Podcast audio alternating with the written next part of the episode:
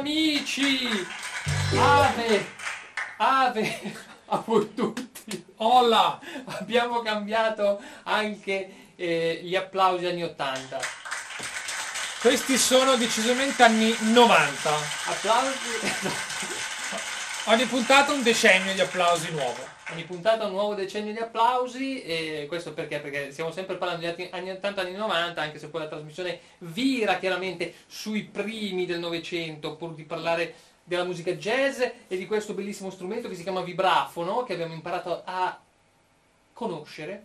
Eh, stavo dicendo abbiamo imparato a suonare. Beh, non, No, beh, quello, beh. eh, ancora Beh. c'è tempo, faremo anche delle puntate su questo. Se, se siamo riusciti a, eh, come dire, dare- a, a- a- trasmettere delle nozioni in due puntate, siamo dei fenomeni. insomma. Siamo dei fenomeni, siamo dei fenomeni, no, eh, molto probabilmente non ci siamo riusciti e quindi no, non siamo fenomeni. Però io devo ringraziare, prima di cominciare questa puntata e spiegare come funziona eh, questa simpatica puntata, devo ringraziare tutte le persone che si sono connesse le settimane eh, scorse, anche le persone che poi commentano e, e che mi scrivono per aver visto la trasmissione poi su YouTube oppure tramite il podcast. Ehm, e quindi grazie insomma ecco, a voi tutti, Eh, speriamo di fare una, una trasmissione mm, med- mediamente intelligente. De- decente, po'- un po' meno di decente. Sotto la mediocrità. Sotto la mediocrità. Con me oggi, come al solito, un grandissimo Simone Vailati alla regia. È partito solo il mio applauso, Eh. non è- partito l'applauso anni 90, anni 80, non è partito. Aspetta, applausi eh, che adesso arriva. Arrivato. È partito. Un applauso un po' loffio, perché eh, capirai, eh, il pubblico non è che tac, parte subito, il nostro pubblico è sempre in collegamento via satellite, cioè noi registriamo questi pubblico anni 90, anni 80 Live. che- live che sono esattamente in una postazione a parte eh, con il loro Twitch eh, e con la loro eh, chiaramente eh, connessione quindi 30 anni fa però tutto questo. tutto questo 30 anni fa. 30 anni fa. Quindi oltre al problema della connessione del satellite c'è anche una questione spazio-temporale che mm, ci scuserete se il pubblico non è così, Pronto, così pronto sul pezzo. pronto sul pezzo. Quindi un grandissimo Simone Vailati anche questa settimana eh, con noi che ci aiuterà non solo nella gestazione registica di tutta questa bella trasmissione, ma proprio anche sotto il profilo della riuscita della stessa in termini eh, artistici. Perché? Perché non suonerà con noi Simone Vailati. No, questo no, no, questo è la palissiana. No, però Simone possiamo dire che tu prenderai parte a questa eh, trasmissione, seppur sempre con la voce fuori campo, ma, ehm, ma eh, attivamente, nel senso che parlerai, si parlerà anche un po' di cinema questa puntata. Sì? Cioè sei Sì. vicino, sei vicino al pubblico anni 90. no, non lo sapevo questa cosa. che parlerà di ci- Si, parlerà, si parlerà anche di Parla di cinema, cinema. che, è la tua materia. Ah, la tua materia. Ne prendo atto. Ne prendi atto. Ecco, la tua materia, eh, perché? Perché Simone, tu sei abituato a lavorare nell'ambiente televisivo, lo possiamo dire, anche se oramai ti abbiamo già eh, così indicato nella prima puntata, appartenenza ecco, a una televisione importante italiana. eh, ecco. Non, non si può dire per ovvi motivi, chiaramente, ma noi lo, lo- lo abbiamo fatto forse, forse intuire involontariamente, ma comunque... Non ho visto niente. Non hai visto niente. Puntata importantissima oggi perché? Perché parleremo di un tema a me particolarmente caro, ma non solo a me, un tema che può essere anche banale se vogliamo. Oh, Marco, sua- scusa se ti interrompo, scusa se ti interrompo. Prego. Una domanda dal pubblico. Vogliono sapere qual è il tema della puntata. Ah, allora, eh, quindi questo è un pubblico anni 2021, perché stavamo esattamente per parlare del tema della puntata in questo momento, eh, che è la puntata Cade a fagiuolo. cade a fagiolo. E il tema della, pun- della puntata? Sono arrivati quelli di sono prima. arrivati quelli di prima. La- il tema della puntata è il viaggio. Oh, un tema che apparentemente può sembrare anche molto banale perché ehm, suona un po' tesina di terza media. Cosa porti? Il viaggio e quindi poi fai i collegamenti. no? E noi Però se fatto bene, se la, la tesina è fatta se la bene, tesina è fatta bene, magari non se la si porta a casa. un- magari anche qualcosa di più, eh, magari anche qualcosa di più, perché il viaggio è so- per certi versi sotto molte eh, sfaccettature, per certe sfaccettature è molto interpretabile, perché il viaggio è sì, mi sposto da A a B, ma il viaggio, caro Simone, tu mi insegni, tu mi insegni è anche una metafora della vita, se vogliamo, la vita stessa è un viaggio, possiamo dirlo questo? Il viaggio è fatica, soprattutto se si effettua a piedi.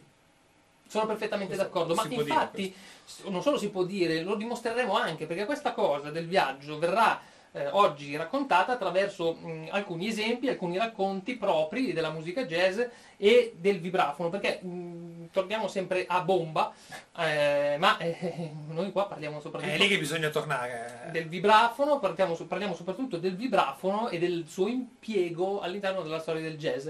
Eh, chiaramente è uno strumento molto giovane, ne abbiamo già parlato, quindi non in tutta la storia del jazz questo strumento è presente, ma mh, i suoi solisti sono stati altrettanto, bra- altrettanto rari, ma, alt- ma, altrettanto bravi da eh, gestire le collaborazioni con molti dei musicisti che hanno creato una vera e propria eh, libreria dal punto di vista della, della letteratura jazzistica. E, e, tutte queste e noi cerchiamo di documentarne una parte ovviamente sempre infilandoci il vibrafono anche laddove magari non sempre Si presente. infilerebbe a fatica, mettiamola così. Beh, in alcuni casi sì, perché è chiaramente uno strumento che, come abbiamo già detto, arriva verso la fine, mm, così come lo vediamo oggi, verso la fine degli anni eh, 20 e quindi eh, comparendo nel primo album nel 1931, nel 1931 il jazz è già partito da, da, da un sacco di tempo, insomma ci sono già almeno, almeno 15, quasi 15 anni di storia che noi in qualche modo non, non raccontiamo, almeno da protagonisti. E 15 eh, anni di, di, jazz, di storia del jazz senza il vibrafono, ma cosa ci siamo persi? Ma cosa ci siamo persi? Ma non, in realtà oggi parleremo anche... No, dico, ma cosa ci siamo persi? Ma cosa ci siamo persi? Eh, rispondi, cosa ci siamo persi? Cosa ci siamo persi? Non lo so. Appunto dico. Ah, ok.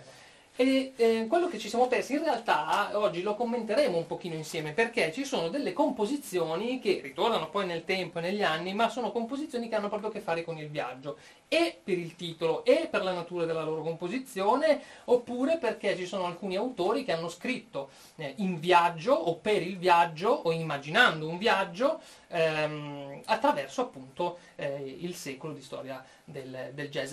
Ma qui mi viene da fare una domanda prima di cominciare a entrare nel vivo della trasmissione, benché noi si sia entrati anche abbastanza velocemente, a Simone Vailati. Ecco Simone, io ti vorrei fare questa domanda una cosa sulla quale riflettevo, ma il viaggio di per sé non è già la meta?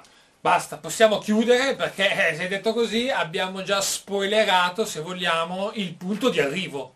Appunto dico. Trattandosi di viaggio. È un viaggio breve. Eh. Ecco, no, è questo che volevo, volevo, dirti, perché il viaggio esiste sì, eh, come abbiamo sempre detto, nella eh, struttura dei brani, nel, nel, nel, nella composizione, nel compositore che si sposta fisicamente da, da, da un posto all'altro, ma alcune volte il viaggio può proprio essere la volontà e, e la meta da parte di chi lo intraprende. Viaggio per, viaggio per imparare, viaggio per vedere, viaggio per trovare me stesso, eh, viaggio per trovare un altro. Eh, ok, questo potrebbe essere eh, un modo anche per interpretare il viaggio. Quindi mh, mm, lo vedremo un po' attraverso quella che è stata la storia eh, del jazz, seppur in maniera abbastanza sintetica, perché non, è, non possiamo fare, non abbiamo neanche la pretesa di fare musicologi eh, eh, in, questo, in questo senso.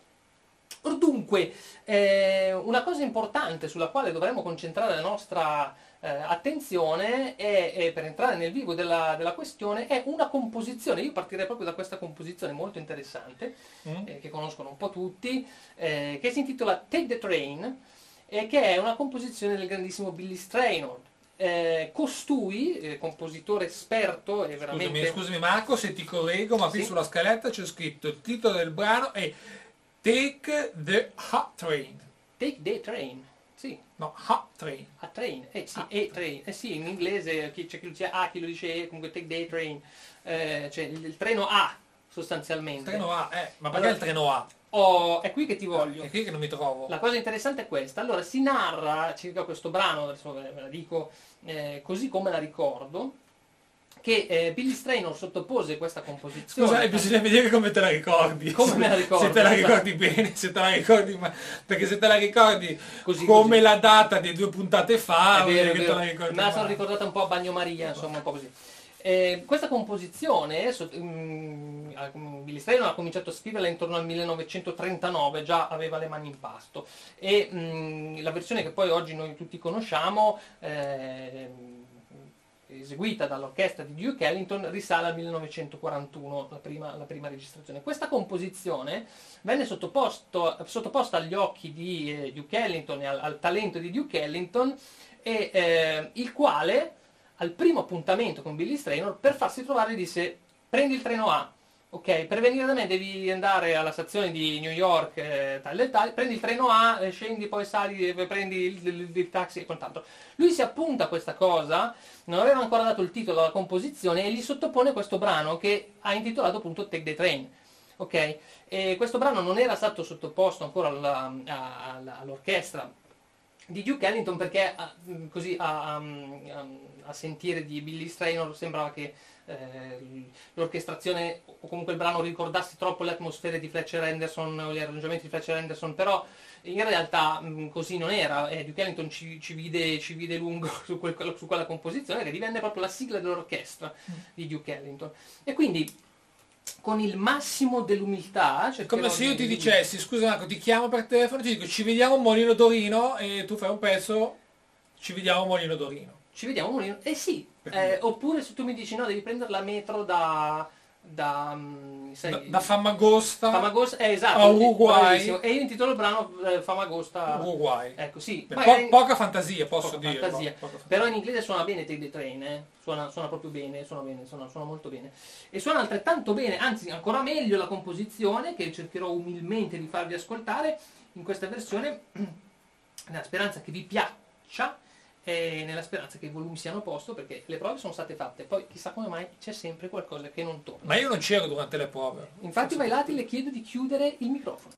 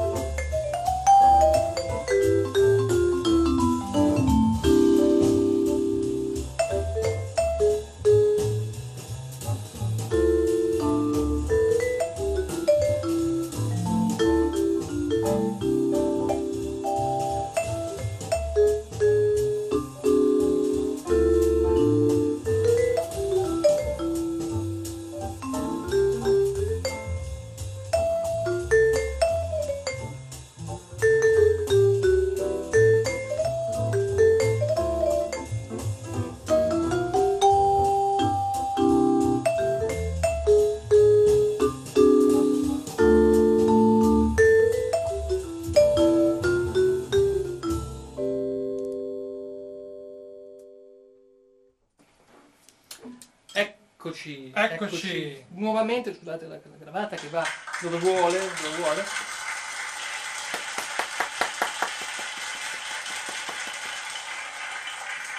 Con il ritardo che li contraddistingue sono arrivati anche gli applausi. Anche gli applausi del pubblico. Anni 90, questa sera. Oh, detto, questa, questa- questa musica televisivamente parlando mi ricordava un programma televisivo. Molto bene. Ah, ah, attenzione, però adesso dimmi, di- dimmi se, se, se, se c'è zecco o meno. Seguita, seguita. Mi ricorda un programma di Rispoli. Di Rispoli. Sì, dice no, il Ah, forse- tappeto volante. No, ma no, no, allora aspetta. No. Allora, sì. Ho sbagliato Attenzio- completamente. Attenzione, Quindi- attenzione, attenzione. La cosa bella è che tu, da grande appassionato di cinema quale sei, avresti dovuto riconoscere subito questa sigla, perché era la sigla di appuntamento al cinema. Ah, appunto, Anica Flash. Anica Flash, bravissimo. Perché è stata ripresa la- esattamente la sigla di, eh, di Duke Ellington, in questo caso di la- che era l'orchestratore e compositore, è stata presa anche per quella trasmissione lì. Quindi è molto facile avere un legame eh, con quella sigla al mondo del cinema, perché in Italia è stato utilizzato, ma non solo in Italia, credo che sia stato Anica Flash fosse una cosa che girava, eh, se non ricordo male, a livello europeo. A livello europeo. Mi sembra, mi sembra. Chissà Quindi- perché il mio cervello è collegato a un programma di Luciano Rispoli. Bah, sono belle parole, sono proprio belle parole. Non lo so, non riesco a sinceramente a capacitarmi. Stranezze Forse- della mia mente. No, perché probabilmente eh, Anika Flash andava prima del tappeto volante. Quindi tu prima di vedere il tappeto volante... Prendiamola per un probabilmente- fatto reale. Ma prendiamolo per un fatto reale. Reale come lo spostamento all'interno di un viaggio. In questo caso l'abbiamo visto attraverso un treno, per esempio, take the train, no? Ok, quindi abbiamo preso un mezzo che in questo caso si è rivelato mm, meraviglioso sotto il profilo della storia del jazz, perché grazie a quel treno i due si incontrano finalmente e riescono ad avere una, una- una grandissima mm, frequentazione e soprattutto una carriera particolarmente illuminata. Però, attenzione, adesso cambiamo il mezzo. Cambiamo il mezzo ma rimaniamo nel mondo di Ellington, più precisamente del compositore e suo trombonista Quantisol, o Quantisol, non ho mai capito come- dove stia l'accento, magari se qualcuno c'è in chat me lo, ce, lo, ce lo potrebbe raccontare, eh, perché? È un, è un avvenimento incredibile quello che, che- che stiamo per raccontare, perché è del surreale, non solo perché è, eh, simpatica la, la storiellina, anche perché la cosa si ripete nella storia del jazz, cioè ci sono due momenti della storia del jazz che oggi racconteremo che hanno a che fare con il viaggio e con il diritto d'autore. So che può sembrare una cosa- Sempre questo parte del nostro spin-off Law and Order. Lo endorso, bravissimo, dovremmo far partire una, una- sempre una sigla su questo, su questo aspetto, perché Quantisol parrebbe aver ven- scritto questo brano che si intitola Caravan, che mm, molti di noi conosciamo, mol- molti di voi conosceranno sicuramente, noi, noi la conosciamo, però molti di voi con- conosceranno, ma pare che costui eh, abbia venduto, abbia questo tema, l'abbia venduto a Irwin, Ma- eh, a Irwin Mills, o Miles, non ho mai capito come si dica nemmeno in questo caso, mi sembra Irwin Mills, eh, compositore mm, di esperienza notevole, eh, per 25 dollari. Venduto così. E eh, il problema qual è stato? Che, che questo caravan ha avuto un successo incredibile, ok? Allora Quantisol quando è stato il momento ha cercato di reclamare, ha detto senti però l'ho scritto io, è vero che te l'ho venduto, però l'ho scritto io, sta avendo un successo pazzesco, Però l'ho scritto io. l'ho scritto io, concedimi qualcosa di diritti d'autore, dammi qualche punto. E allora mm, il Win Mills scusatemi, ha eh, generosamente riconosciuto il valore della composizione e del successo e ha condiviso eh, in termini credo di, di- di punteggi. eh, Beh, è stato un signore, possiamo dire. Direi di conoscere che Quante persone l'avrebbero fatto oggigiorno? E è bello questo perché dopo vediamo eh, nel, nel brano dopo che qualcuno non l'ha fatto. Eh, o perlomeno si, si narrano delle storie attorno alla composizione di cui parliamo dopo, che ha sempre a che fare con il viaggio, seppur in maniera diversa, però sempre a che fare con il viaggio, per- o quantomeno per un, un- un mezzo di trasporto, che abbiamo tutti tra l'altro. E eh, questa storia è molto interessante perché? Perché quella composizione, che però è prima, è del 1936 se non ricordo male, eh, Ellington la intercetta e dice questo pezzo qua spacca.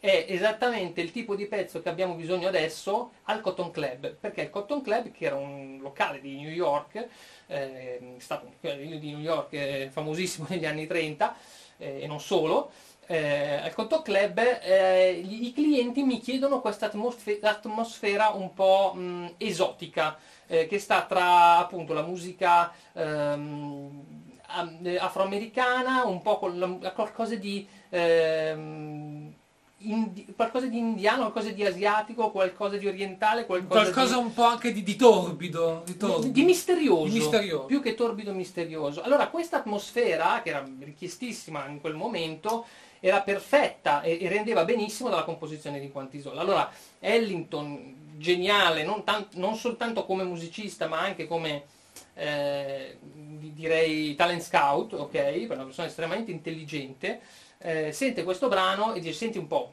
questo lo arrangiamo in- un modo un po' particolare, questo pezzo si presta benissimo per il nostro pubblico. Cotton Club, che tra l'altro, Simone correggimi se sbaglio, ma è anche il titolo di un film È anche un titolo di un film, sì, un film che io non ho visto, che tu non hai visto. Però. non ho visto, però so, eh, so essere interpretato dal grande Richard Gere, Esatto, Eh, che se non ricordo male fa la parte di un trombettista, trombettista, esatto. eh, scrittorato da il proprietario del locale che all'epoca eh, del- degli avvenimenti dovrebbe, insomma del- del- nel racconto, non vi spoilerò il film, comunque eh, credo che il, fosse un mafioso sostanzialmente, che aveva un, un camorrista, insomma un mafioso, che aveva proprietario del locale. proprietario del locale eh, che in qualche modo cerca di far far carriera a Richard Gere. Poi su- succedono delle cose, eh, il film è, insomma, è da, da guardare, giusto per Ma tu l'hai visto? Ah, io l'ho visto, Ah, sì, tu sì. l'hai visto? Sì, Attenzione. sì, l'ho visto Ah, in differita, negli anni 90. Negli anni 90. Sì, sì, l'ho visto in ritardissimo, cioè proprio tipo ho visto due scene e poi ho capito che era quello. E poi basta, non è più. Basta, ho più visto Ti è bastato, ci sono bastate due scene. Quindi il brano in, in, Non ce lo stai oggetto- proprio consigliando, eh, se il brano posso no, beh, beh, giusto per capire l'atmosfera, dai, eh, per capire un attimo l'atmosfera della cosa. E va, va- va visto e ce lo guardo. Facciamo così che me lo riguardo anch'io. Forse, forse meglio, e io lo guardo. Però- e poi vi diremo se Esatto, guardarlo per- però la premessa è questa, la premessa è questa, quindi se, se vi va è, è divertente, cioè è divertente, è una, una buona atmosfera, è un film drammatico, è drammatico. Eh, beh, beh, in, in quanto tale, cioè con Richard Gere di solito Sì, eh, non ricordo non si fanno delle grosse risate. commedie proprio. Andiamo dunque a sentire questa, questa mia, mia- mia personalissima versione di Caravan, eh, appunto scritto da Quantisol, ehm, suonata spesso, spessissimo dall'orchestra di Duke Ellington.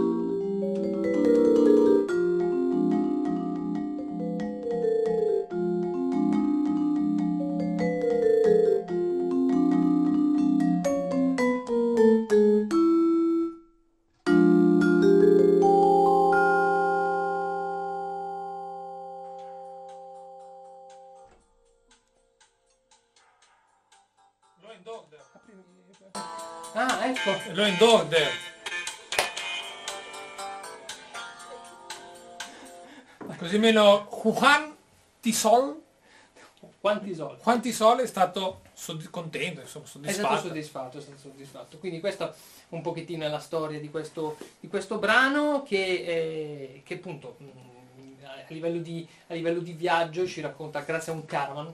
Insomma, Beh, devo dire bellissimo all'interno- pezzo eh, comunque. Sì. Juan Tisol effettivamente aveva indovinato un Sì, sì, orologio del Una penna felice, sì, sì, sì, ha scritto anche altre composizioni notevoli. Bisogna riconoscere che insomma, eh, in quegli anni c'era fermento, c'era sicuramente, al di là del talento di ognuno, però c'era anche modo di trovarsi per fare musica insieme, per scriverla, c'erano, eh, c'era Broadway, c'era, tutto quello che era legato al mondo del, del- chiaramente della- del musical e, e soprattutto eh, i club cominciavano a diventare un punto d'ascolto eh, all'interno della quotidianità del, del, del newyorkese, del- degli abitanti di Chicago e quant'altro. Quindi eh, sotto questo punto di vista gli Stati Uniti si stavano organizzando eh, in maniera piuttosto seria e esemplare.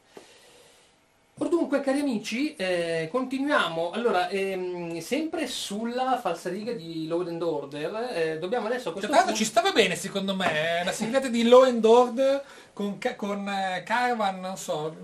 Non lo so se ci stesse bene. Io Comunque, farei un mashup, così te lo Sì, butto lì. possiamo, possiamo fare una, possiamo fare una cosa del genere. Sì, si potrebbe pensare, si potrebbe pensare per la, per la serie... Guarda che oggi i remix, i mashup così vanno tantissimo Marco, eh, Spaccano, spaccano. eh, lo so, lo so. Ti fai un mashup tra Caravan di Quantisol e Law and Order, già fa ridere. Fa già ridere. Fa già ridere. È geniale, però sì, sì, potrebbe avere delle, delle connotazioni. Sì, certo, bisognerebbe conoscere un po' la storia del, del pezzo, insomma, vabbè. Ora, siamo andati in treno, siamo andati con il caravan, adesso c'è un mezzo che è ovviamente eh, aereo escluso, perché non abbiamo trovato brani che parlassero di aerei in particolare. No, ci sono in realtà, però, però volevamo, volevamo anche fare una cosa piuttosto ridotta, perché comunque insomma l'argomento è tosto, l'argomento è particolarmente pregno e abbiamo eh, da raccontare un aneddoto che è simile a quello che abbiamo già raccontato circa Caravan. Ecco, questa è la cosa interessante. Ecco, brano- La seconda parte, Law and Order 2. Law and Order 2. On the Sunny Side of the Street, che è una composizione eh, di eh, Jimmy McHugh, e che è stato eh, un grandissimo compositore, abbiamo già forse parlato anche la settimana scorsa di lui, forse avevamo almeno suonato un brano, se non ricordo male, comunque quantomeno abbiamo accennato. E questo brano ha un qualcosa di misterioso. Eh, ora, innanzitutto, On the Sunny Side of the Street, ehm, appunto, il titolo si rifà appunto a una camminata, no? dalla, parte del- dal- dalla parte della strada, eh, del lato della strada soleggiata. Ehm, innanzitutto c'è una connotazione triste, cioè la parte dedicata a- al passeggio eh, sotto il sole era dedicata ai bianchi a New Orleans, non ci potevano andare i neri e si era, si era creata anche questo tipo di, eh, di, di- Di differenza. di differenza. Scusami, anche- quando il anche su sole da- cambiava- parte- eh? Quando il sole cambiava lato della strada, che soleggiamento fosse- della sì, strada. credo che fosse quasi un modo di dire, cioè come per dire eh, vi siete presi tutto e vi prendete pure il lato buono della strada. Cioè, non, non so se poi letteralmente questa cosa bisognerebbe chiederla a, un- a un- a uno che la sa in maniera proprio profonda e approfondita. Un modo di dire, dunque, diciamo. Potrebbe essere anche un modo di dire, però guarda che non credo di andare tanto lontano, eh, se- si potrebbe pensare che si sia arrivati anche a quello, Mm. Eh, cioè che c'era questa, questo- questa via, questo corso New Orleans e dalla parte del sole ci stavano eh, delle persone, dalla parte all- all'ombra, dall'altra parte ce n'erano altre che, che erano quelli di colore. Ehm, questo ci serve però per entrare nel mondo del complotto, perché? Perché eh, si crede che questa composizione, almeno qualcuno sostiene che questa composizione non sia di Jimmy McHugh, ma sia di Fats Waller. Fats Waller, eh, pianista strepitoso, eh, eccellente, eh, superbo, eh, divertentissimo, una- quello che verrebbe, si potrebbe mm, chiamare una- tranquillamente una macchietta, ehm, un, un pianista da una tecnica veramente invidiabile, che ha scritto tantissimi brani e tra questi parrebbe figurarsi anche questo- questa composizione. Eh, si parla di complotto in virtù del fatto che eh, Fats Waller sembrerebbe aver eh, inciso questo brano nel 1937, eh, poi però eh, questa, questa incisione non, non è mai uscita. Eh, lui rifiu- si rifiutava di ascoltare quel brano, proibiva addirittura di, ascol- di farlo ascoltare a casa, perché si narra che lui l'abbia venduto per pochi soldi a Jimmy McHugh e che appunto fosse diventato un grandissimo successo. Però a differenza prima di quanti soldi che si era almeno fatto riconoscere i diritti, qualche, qualche diritto da, da- Esatto, lui non ci non ci è riuscito, quindi questa cosa... Ma lui fa- ci ha provato, ma non ci è non riuscito. lo so se comunque eh, diciamo che la, la- è andata male, insomma in questo senso. Quindi eh, mo- mo- alcuni invece sostengono no, no, il brano Jimmy, Jimmy McHugh non ha certo bisogno di comprare i pezzi da Fats Waller, può essere, però bisogna anche riconoscere una caratteristica di questo brano che è molto Fats Walleriana in termini tecnici, in termini eh, anche di eh, giro armonico, ok?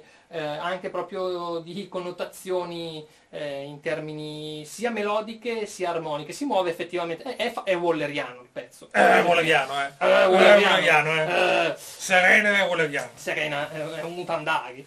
E quindi questa, questa cosa eh, ha insospettito critici e storici. Allora, non sapremo mai come è andata a finire perché purtroppo, ahimè, entrambi non, ci- no- non abbiamo più possibilità di, Di di, di- vederli, quindi di chiederglielo, ma ehm, rimane avvolta nel mistero questa, questa- questa composizione che adesso eh, vi farò ascoltare e così termineremo una parte di questo viaggio dedicata eh, ai mezzi di trasporto in maniera anche un po' didascalica ma curiosa.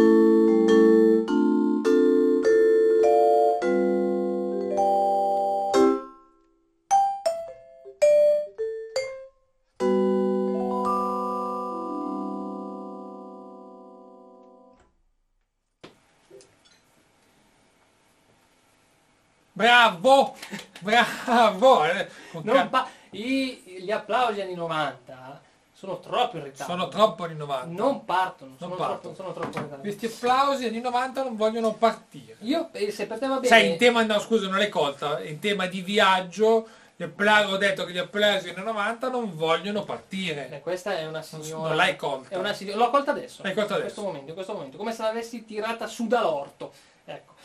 Sì, eh, tornerei agli anni 80, se per te va bene, la, la settimana prossima, magari ci colleghiamo con loro, mi dispiace per quelli degli anni 90, che dovrebbero essere più giovani, ma in questo caso non ci, non ci aiutano. Ecco, questa composizione eh, che eh, a me piace particolarmente è ehm, stata eseguita eh, molto spesso da Lionel Hampton, vibrafonista meraviglioso.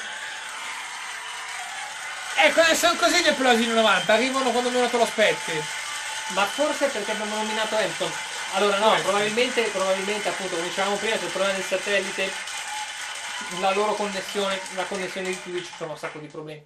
Però questi applausi anni 90 arrivano troppo dopo, cioè eh, poi eh, dobbiamo verificare altre cose. Dicevamo dunque Lionel Hampton che ha eh, suonato questo strumento, l'abbiamo già visto in parte nelle prime due puntate in maniera strepitosa e ha fatto delle versioni eh, incredibili di questa On the Sunny Side of the Street, che è una composizione che peraltro lui ha eh, riproposto in più incisioni, anche live, eh, e ne esiste una, credo che sia una delle prime eh, incisioni sue, ehm, col quartetto di Benny Goodman, in cui fa un assolo pazzesco, e mh, vi, davvero vi esorto ad andare a cercare le versioni di Lionel Hampton col quartetto di Benny Goodman, è meraviglioso, è incredibile, ha una pulsazione strepitosa, si balla per forza, cioè è quasi impossibile non farlo ed è un grandissimo, grandissimo, eh, non solo esecutore ma solista e mh, appunto ogni suo assolo è veramente un viaggio incredibile se la vogliamo buttare sul- sulla- sull'aspetto dei, dei viaggi. Oh Marco, ma Sì. eh, così, eh, volevo un attimino entrare, non per essere troppo tecnico, però Sì. tu poc'anzi addietro hai asserito che in questo brano eh, hai riconosciuto delle dinamiche proprie di, Fazwaller. di Fazwaller. Beh, non l'ho riconosciuto io, diciamo che è, So- è stato... si, si sono stato- riconosciute. Sì. mm. Eh, ma ci puoi fare un esempio? Qu- Quali sarebbero questi rimandi al suo modo di comporre? Così, eh. Beh, a livello, soprattutto a livello armonico, ci sono delle cose che ehm, sono davvero spalmate sulla tastiera in, un mo- in modo abbastanza fazzuoloriano, eh, nel senso che mh, innanzitutto il brano ricorda, per certi versi, mh, insomma, armonicamente non, non è proprio uguale, però ricorda un po' il brano eh, Still in Apple, che è una composizione appunto di, eh, di Fats Waller, che fa così. Aspetta, ci ha aperto il microfono, facciamo No. casino? Ah ok, bravissimo. Che fa così?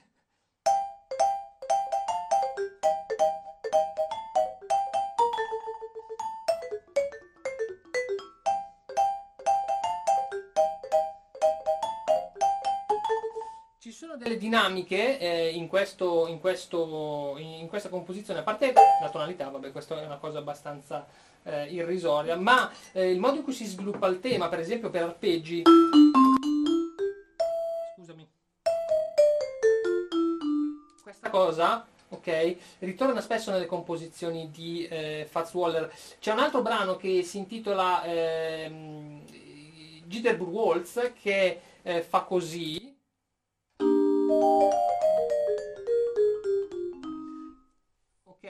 Ha, ha questo aspetto ehm, di carattere eh, arpeggistico, passatemi il termine che se è inascoltabile, eh, ed è una cosa che ritorna in questa composizione, cioè l'utilizzo degli accordi distribuiti per arpeggi, ed è una cosa che ritorna effettivamente anche, e poi nella B, cioè nella parte in cui c'è, questa, eh, c'è questo cambio di ton- tonalità sostanzialmente, ehm, e, e, c'è proprio questo.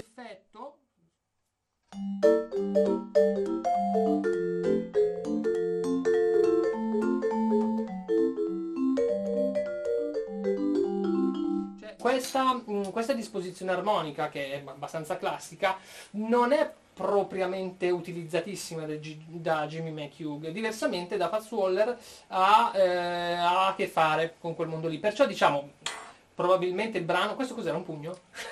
Cos'era questo? Sentiamo? No, no, niente, niente. Ah, ehm, quindi probabilmente la composizione eh, diciamo, potrebbe anche essere ispirata a Waller e poi si sia creato poi tutto il complotto dopo. Però di fatto non esiste una versione, almeno eh, al momento non esiste una versione di ehm, suonata da Fast Waller e quindi da qui si sono create anche tutte queste dinamiche, quindi insomma. Sembravi un perito di law and order, posso dirlo. Che cosa faceva lei la sera del 31 aprile? Soprattutto Bene. il 31 aprile. Ringraziamo il perito Marco Bianchi che ci ha voluto così dare dei fulgidi esempi. Ma su- eh, quello che posso, insomma, nel, nel limite delle mie conoscenze e capacità. Perché? Perché dico questo? Stanno partendo cose a caso. Ma eh, stasera è già la seconda volta che partono delle cose anche mentre suono, partono lui sperimenta, ma cosa cioè, qui, è- qui la regia deve essere concentrata sugli anni 90, perché il pubblico deve essere degli anni 90 e quindi vabbè.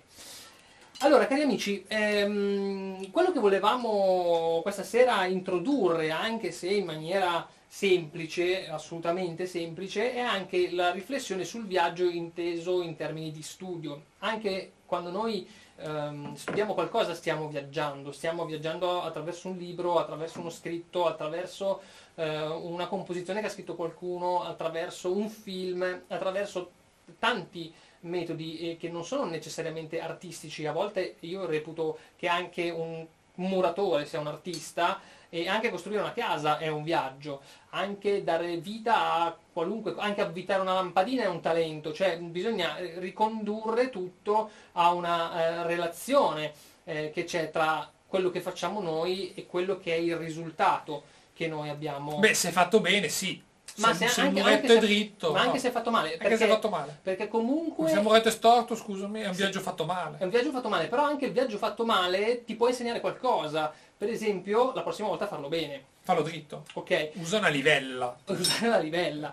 E, e la cosa che eh, mi interessava, sulla quale mi interessava un attimo soffermarmi beh, molto velocemente, era eh, la fase per esempio di studio che si può eh, appunto eh, intraprendere attraverso il vibrafono eh, sotto forma di viaggio. Anche questo è un viaggio, cioè mh, passare dalla- dal, dal suonare eh, uno strumento qualunque o magari non aver mai suonato nulla e riuscire ad eseguire scusami eh, riuscire ad eseguire la scala di do maggiore per esempio eh, adesso ti faccio segno io scusate perché ho un problema col microfono tutte le volte poi se no distorce.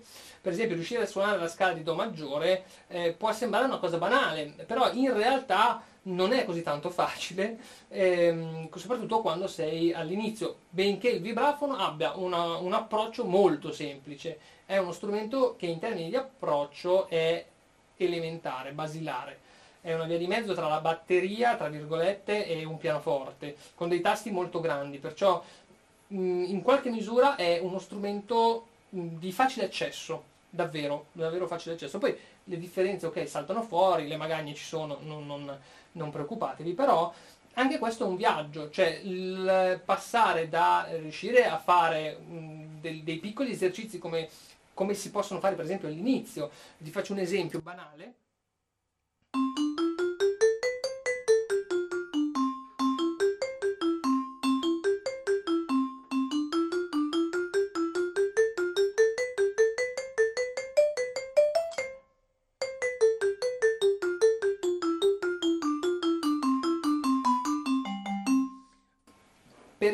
Una cosa così elementare all'inizio può essere molto difficile, quindi anche questo è un viaggio. La scala che abbiamo eseguito è anch'essa un viaggio. Eh, dobbiamo andare dal punto A al punto B, dal punto B tornare indietro al punto A. Ehm, tutto quello che noi apprendiamo, tutto quello che noi cerchiamo di costruire all'interno della nostra vita anche, è un viaggio, cioè qualunque ehm, impedimento anche noi troviamo sul nostro cammino, la difficoltà per esempio, non so, di suonare a quattro bacchette, di riuscire a orchestrare un brano, leggere a prima vista, sono tutti ehm, viaggi che noi dobbiamo cercare, che noi cerchiamo di interpretare e cerchiamo di, ehm, di, di- Di portare, di portare a casa fondamentalmente. di intraprendere e portare a casa. Ehm, anche la storia del vibrafono di fatto è un viaggio. Quando noi la prima puntata abbiamo detto che eh, deriva dallo, da uno strumento orientale, ma anche una fusione con degli strumenti di carattere africano, per, per certi versi è tutto vero, anche lì al di là del viaggio tecnico che c'è tra l'Africa e l'Oriente, quindi l'isola di Java, se vi ricordate, eh, gli Stati Uniti, territorio sul quale questo strumento è nato, anche in questo caso, al di là di questi viaggi, lo strumento ha intrapreso un viaggio di costruzione, eh, cioè il, lo strumento del 1921 aveva eh, una funzione, soprattutto aveva un certo tipo di forma, nel 1927 raggiunge quasi praticamente questa con l'aggiunta del pedale e da lì parte l'altro viaggio, il viaggio attraverso i solisti. Quindi tutto quello che noi oggi ascoltiamo eh, fa parte di un viaggio di qualcuno. E la cosa che più mi esalta personalmente è che eh, un viaggio, quindi magari una carriera di un artista fatta e finita, oggi noi la possiamo sentire dalla, quasi dalla A alla Z, eh, per lui è stato il suo viaggio, per noi è parte del nostro viaggio, quindi tutto ehm, fa parte dei bagagli che ci possiamo portare dietro, più o meno pesanti, più o meno ingombranti, ma che possiamo poi eh, decidere se spendere all'interno del nostro prossimo viaggio oppure a volte anche fermarsi e respirare, ma soprattutto a un certo punto salutare. Quindi anche il saluto fa parte, fa parte del viaggio. Quindi After You've Gone, per esempio, è una composizione che Hampton ha suonato eh, all'interno del gruppo sempre con, con Benny Goodman e dopo che te ne sei andato. Eh, il brano è stato composto da... Eh, non mi ricordo più. After You've Gone è di... Ah sì, giusto, Turner Layton, eh, esattamente, Turner Layton, scusatemi. Turner Layton che scrive questa composizione già nel 1918, se non ricordo male. Attenzione con le date, Marco. No, no, mi sembra che sia dici, attenzione con le date. 1918. Eh, mi sembra proprio che sia 1918, eh, o quantomeno è resa celebre nel 1918 grazie ad Al Jolson che ritorna. Vi ricordate? Abbiamo parlato la settimana scorsa, il plagio, sempre Law and Order, come dice Simone Vailati, perché la, la canta e la, la rende celebre in quegli anni. Esiste anche una versione addirittura cantata dallo stesso Lionel Hampton del 1937 di After You've Gone, eh, che è una canzone molto bella e, e, diciamo che ha un testo un po' in contrapposizione con la musica, perché la musica è molto allegra, il testo racconta sostanzialmente di un, di un abbandono e quindi di tutte le, le, le vicissitudini che costui subisce in, in seguito a questo abbandono per rimanere coerenti con la questione dei diritti d'autore. Anche After You've Gone ha un passato con, con i diritti d'autore interessante perché Turner Layton eh, quando si trasferisce, quindi prende e viaggia e se ne va anche lui, se ne va in, in Gran Bretagna, eh, quindi l'autore di questo brano, eh, in, eh, intraprende una carriera di cabarettista e ha un successo spropositato eh, insieme a un altro artista col quale canta delle canzoni già era abituato a scrivere, eh, ha un successo incredibile, si, rimane in Inghilterra, decide di rimanere in Inghilterra e la cosa bella, caro Simone, è che lui pare si abbia venduto 10 milioni di dischi, io non so se questa cifra sia vera, però fossero anche soltanto la metà, fossero anche solo 5 milioni di dischi, se, se così è, ehm, diciamo che è una, è una cifra... È una discreta cifra. Nel, nel 1900 30. Eh, stiamo parlando dunque, lui si è trasferito, eh, sì, diciamo verso la fine degli anni 30 fine, e poi vabbè, è andato avanti il, ancora in Inghilterra e è rimasto lì fino, fino alla scomparsa. E, ehm, comunque insomma, in parte dei diritti d'autore eh, di After You've Gone o dell'introito dei diritti d'autore di Turner Layton sono andati a eh, un ospedale per bambini. Una volta lui, eh, la, cioè, diciamo una volta eh, morto eh, Turner Layton. Eh, quindi eh, questa cosa gli fa comunque sicuramente onore ed è una cosa da applauso anni 90 che però non giunge, non giunge, gli anni 90 arrivano Sono giunti. Dovrebbero essere di più. Ci sono, ci sono. Dai, la causa valeva l'applauso anni 90. La causa valeva l'applauso. Bene, grazie anni 90, basta gli anni 90, grazie agli applausi anni 90. Giustamente partendo in ritardo finiscono in ritardo. anche in ritardo. Eh, c'è, un po di co- c'è un minimo di coerenza. C'è un, bravo, c'è un minimo di coerenza. Allora adesso vi farò ascoltare, se riesco, questa After You Gone, mi scuserete la base, purtroppo ho dovuto fidarmi di una base eh, MIDI in virtù del fatto che ho trovato eh, altre non propriamente pertinenti in termini di spirito eh, con quella di di Hampton e mm, cercherò di regalarvi eh, questa versione.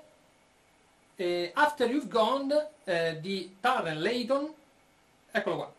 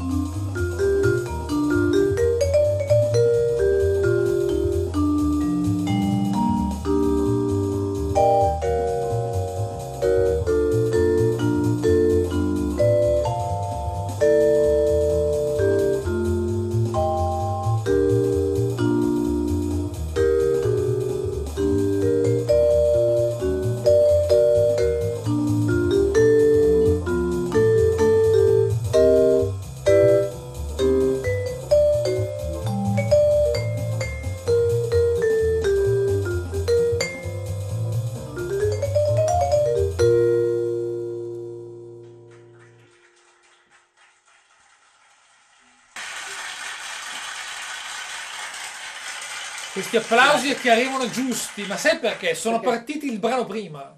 Ah, Questi sono gli applausi del brano precedente. Pre- precedente. Beh, sono infatti- arrivati adesso giusti su questo. L'ho, l'ho capito, l'ho capito perché effettivamente io eh, ho fatto un giro in più che non era previsto e sono arrivati giusti. Sono arrivati giusti. Sono arrivati giusti. Questo brano mi ricorda sempre un qualcosa legato, non so, al, mo- al mondo sempre della televisione, no? Sempre un programma di Luciano Rispoli, no? Eh, allora sì, potrebbe essere, ma dovrei documentarmi su questo, perché adesso Ok. After You've Gone, eh, Luciano Rispoli è come mettere insieme un... Oggi ho queste suggestioni, Le- mi viene in mente Rispoli oggi, le- non so perché. Le mie sinapsi faticano.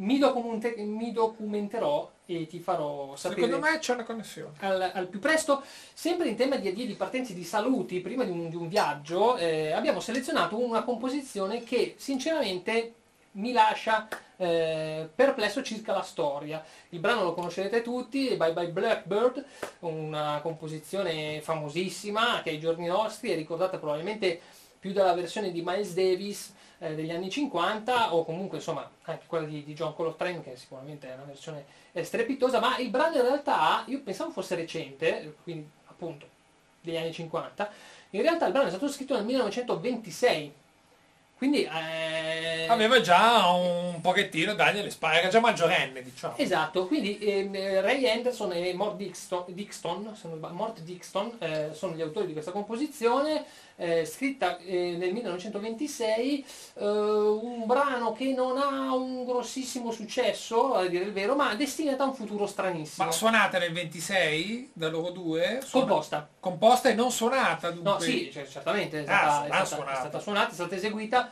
ma versioni non particolarmente felici probabilmente, o perlomeno versioni eh, buone, per esempio quella di Gino Austin mi sembra che sia quella più eh, famosa, ma non vorrei sbagliarmi. Eh, però appunto, mh, un po' perché Gino Austin forse è stato anche un po' dimenticato, la canzone non ha un grandissimo successo eh, rispetto ad altre, viene un po' tra virgolette dimenticata nell'ambito degli Stati Uniti, ma viene rispolverata eh, in Europa. In Europa invece questa canzone ha un discreto successo, eh, seppur non in, in maniera esorbitante, ma eh, ha, ahimè, il destino di questa canzone è eh, veramente incredibile. Perché? Perché negli anni eh, della guerra, della seconda, della seconda guerra mondiale, il rappresentante della propaganda nazi- nella- del capo della propaganda nazista Oh, boh. eh, cerca di eh, creare uno scherzo, di, di- di fare uno scherzetto a- all'impero britannico, cioè ai, ai soldati. Tipo un'invasione, facciamogli uno scherzetto. Avete presente, lo- hai presente Simone lo sketch dei Monty Python della barzelletta letale eh, che i tedeschi cercano di emulare dagli inglesi? No. Hai prese- eh, c'è uno sketch bellissimo di. Flying, eh, Flying Circus, che è la serie dei Monty Python del 1969. Nella prima puntata della prima serie, della prima stagione, appunto, l'ultimo sketch o il penultimo sketch è esattamente questo. Cioè, io credo che si siano ispirati a questa storia, perché adesso vi racconto com'è andata. Cioè, sostanzialmente ehm, eh, hanno, una, hanno una barzelletta letale che tu quando la, ridi- la- la leggi ridi talmente tanto che muori dal ridere, quindi è una bomba ad orologeria. I tedeschi cercano di emulare la barzelletta, se non che appunto l'umorismo dei tedeschi rispetto all'umorismo degli inglesi non è particolarmente ehm, diciamo eh, potente, eh, buono ben riuscito. Diciamo quindi- non viene capito. Non viene capito- L'umorismo teutonico Esatto, vabbè, guardatevi lo sketch che fa sicuramente più ridere e quindi non vi voglio spoilerare oltre anche se ormai ve l'ho quasi del tutto spiegato, però andatevelo a vedere che è bellissimo, credo che ci sia su YouTube. E, beh, la storia di, questo- di questa, canz- di questa canzone è- è- rassomiglia un po' a questo sketch perché questo appunto capo della propaganda nazista mh, si appropria di questa canzone, ne cambia il testo e invece di dire bye bye Blackbird eh, ok, eh, dice tipo Empire bye bye e eh, il testo serve fondamentalmente per Una demotivare, propaganda... no no no, per, per demotivare i soldati inglesi, ok? Che sentendo questa canzone dovrebbero deprimersi perché dicono Empire bye bye, no? E la canzone dice una cosa tipo ma questi inglesi non riescono a distinguere ciò che è giusto da ciò che è sbagliato, ho proprio paura che dovranno dire bye bye al, al loro impero, no? Se non che nella, nella- nell'assurdità della questione, perché il potere tendenzialmente è stupido, eh, perché è furbo per certi versi, ma per tanti altri, ahimè, rasenta forse in nome della sua presunzione eh, il, il peggio. E quindi cosa succede? Succede che loro attribuiscono a questa canzone, che peraltro è stata anche bene in questa versione, eh, il, il canto ad un tal Karl Schwender, Schwezer, una- un nome del genere, ehm, che, che cosa fa? Questo qui canta in Chiamiamolo- inglese. Chiamiamolo Carla, chiamiamolo. Can- canta in inglese ma con, con un accento tedesco.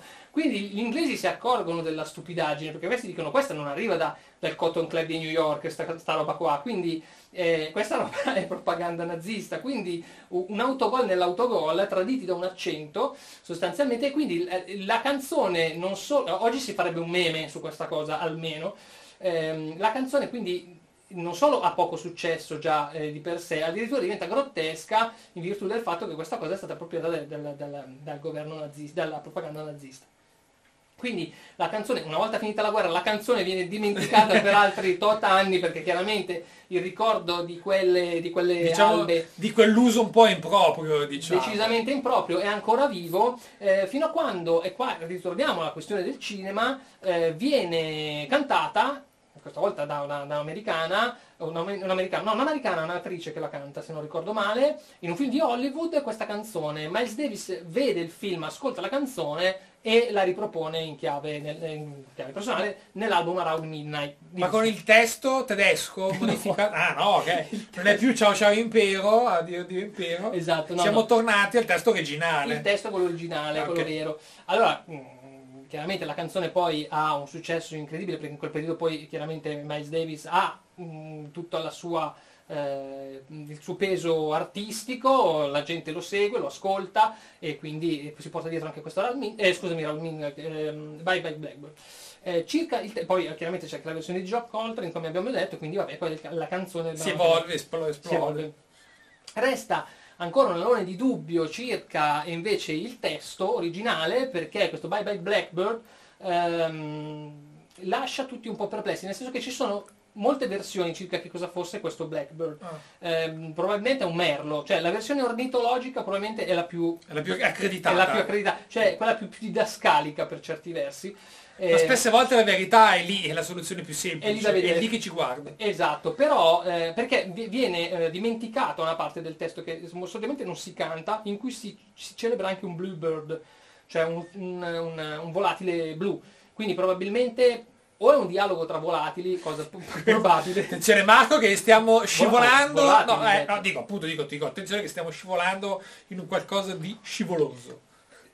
Detta così suona veramente peggio di come avrei potuto continuare io il discorso, ma eh, appunto mh, Un dialogo fra uccelli. Scusami? No, dico un dialogo tra uccelli. eh, Un dialogo tra uccelli potrebbe essere, eh, diciamo, quella più accreditata probabilmente, ma vi sono almeno altre due o tre versioni tra, tra le quali eh, innanzitutto Blackbird eh, viene una delle versioni più accreditate è quella che sia uno schiavo nero e che venga in questa, canzo- in questa canzone gli venga detto come per dire bye bye Blackbird, cioè come dire eh, schiavo sei, schiavo rimarrai, una cosa di questo tipo. Eh, un'altra invece pare essere che un ebreo, eh, un ricco possidente di ehm, appartamenti e di, quartie- di quartieri, eh, stufo delle continue lamentele indotte dai- dagli abitanti bianchi eh, verso ehm, l'operato di alcuni occupanti abusivi eh, del- della, di queste case. di, di queste case neri, eh, eh, stufo, dica dica tutta serie, cioè bye bye Blackboard, io vendo tutto, me ne vado, me ne vado via. Eh, questa è un'altra versione, un'altra versione ancora è, eh, aspetta, quella, no, probabilmente quella, quella ornitologica è la più, è la più accreditata, però ce n'era un'altra, me ne ero segnata un'altra. E che diventa mi- tre, quella ornitologica, quella del palazzinaro. del eh, Palazzinaro. Del palazzinaro, Sì, poi ce ne giorni nostri. Comunque insomma vabbè, eh, non, eh, al momento non, non- non- riusciamo a risalire alla versione originale, però insomma questo era giusto Troppe perché... versioni, troppe interpretazioni. Troppe interpretazioni, anche queste interpretazioni sono tutte dei viaggi, se ci facciamo Eh caso. sì, ma di viaggi e dei trip proprio. Veramente. Allora, eh, e quindi mm, Bye Bye Blackboard vi faccio ascoltare una versione. Ma la versione inglese o la del 26, la No, versione allora, tedesca la vers- de- no, di propaganda? La versione è di propaganda eh, comasca. Ho detto tutto. Questa è. Meriterebbero degli applausi. Però sono anni 90. Però arriveranno, arriveranno, arriveranno, arriveranno. arriveranno. No, la propaganda, no, niente, nessuna propaganda, cercherò di eseguirlo come me lo ricordo, tra l'altro non lo suono mai.